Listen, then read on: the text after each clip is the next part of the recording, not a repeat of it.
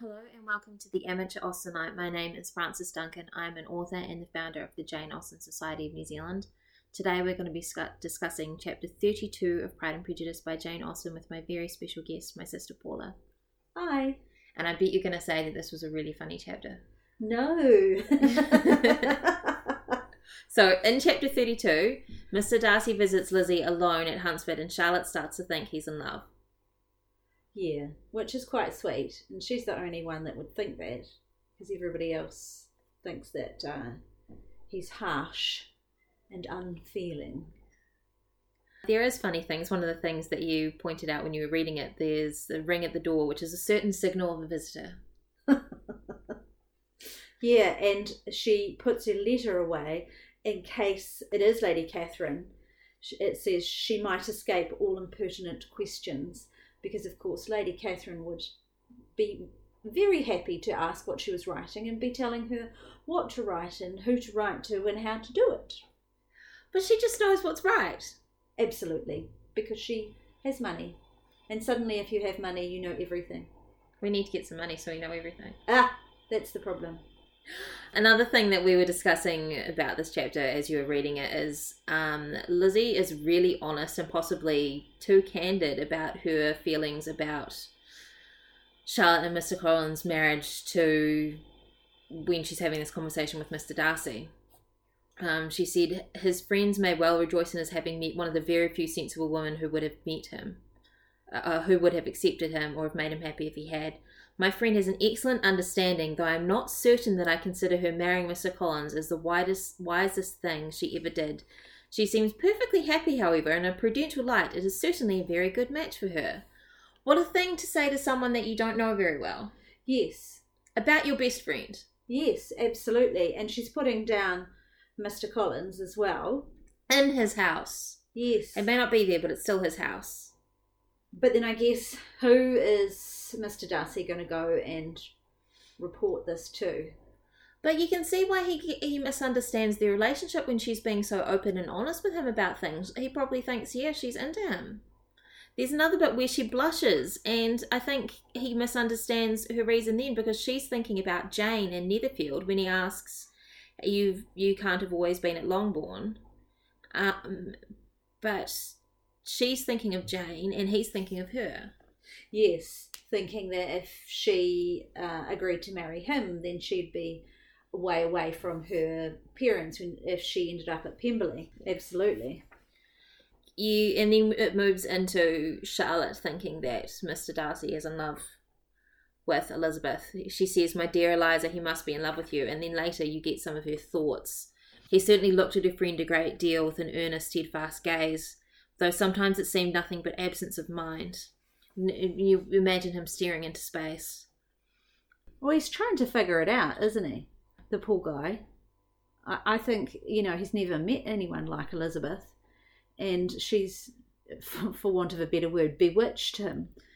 Bewitched him. Yeah, and he's just trying to figure it all out.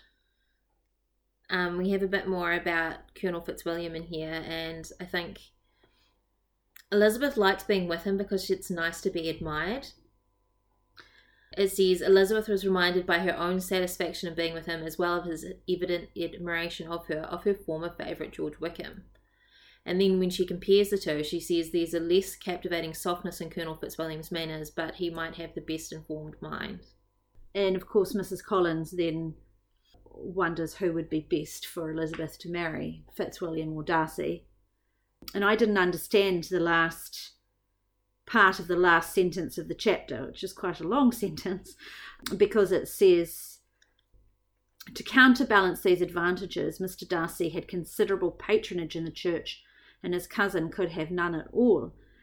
And I was sort of thinking about it from Elizabeth's perspective. Then Frances explained to me that it's Charlotte thinking for herself and thinking if Elizabeth married Mr. Darcy, it would be better for Charlotte because he had uh, ways and means of helping Mr. Collins, whereas Fitzwilliam wouldn't. Yeah. And and that links back to her character, doesn't it? Because she marries Mr. Collins, and it's a very much a business-like arrangement for her, and so that's what she's putting on to Elizabeth's marriage.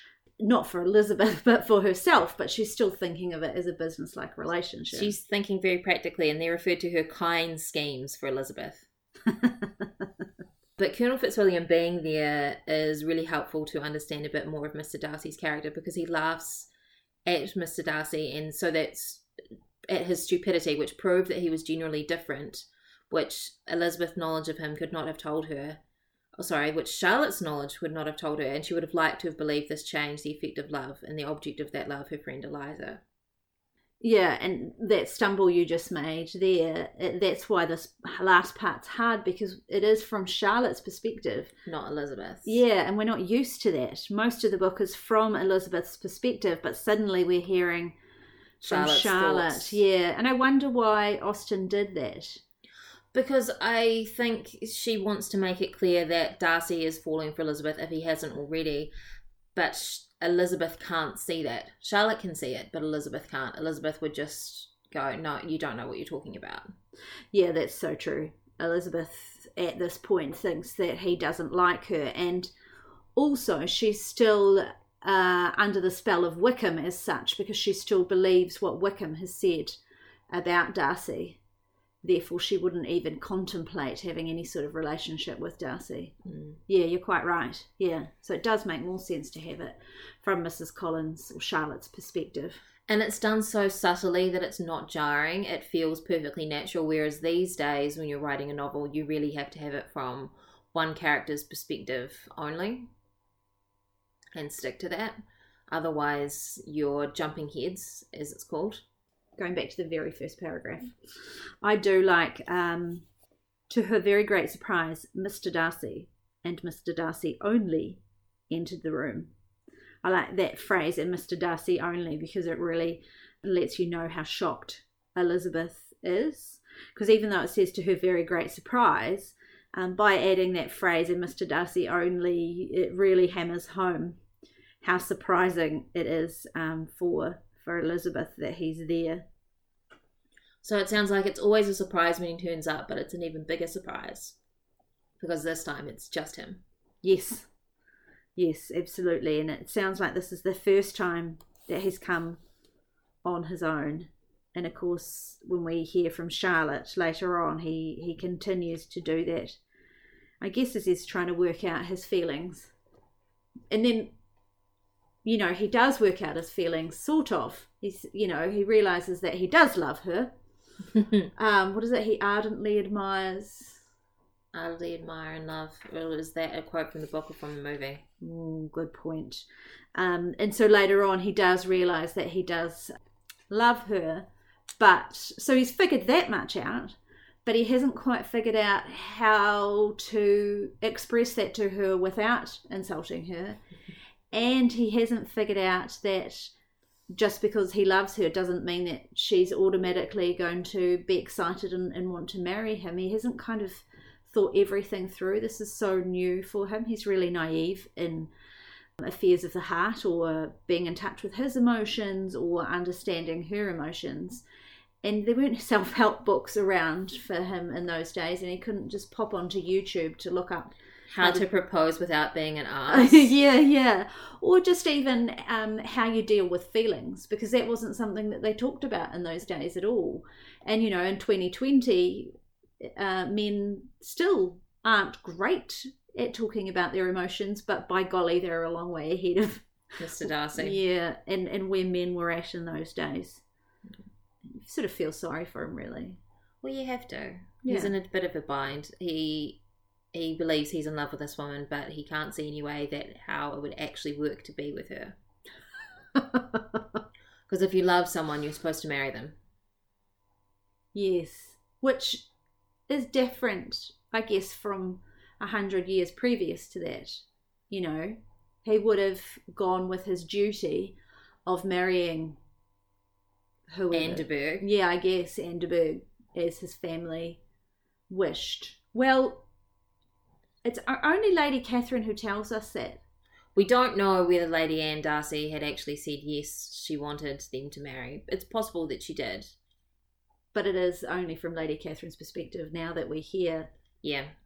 So yeah, but a hundred years previously, he would have, I guess, honoured whatever his family wanted and married um, within his social grouping? Yeah class. That's the word i'm looking for within a social class and also um, within the family too really. Mm.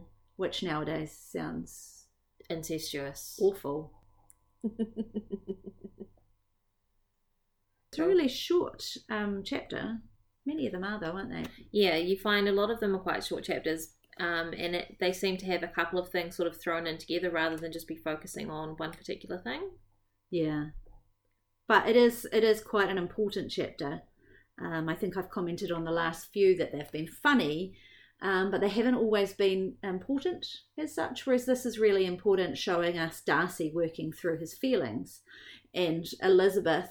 Completely oblivious of said feelings. Yeah, and that kind of goes with that the title about the two people and how different they are.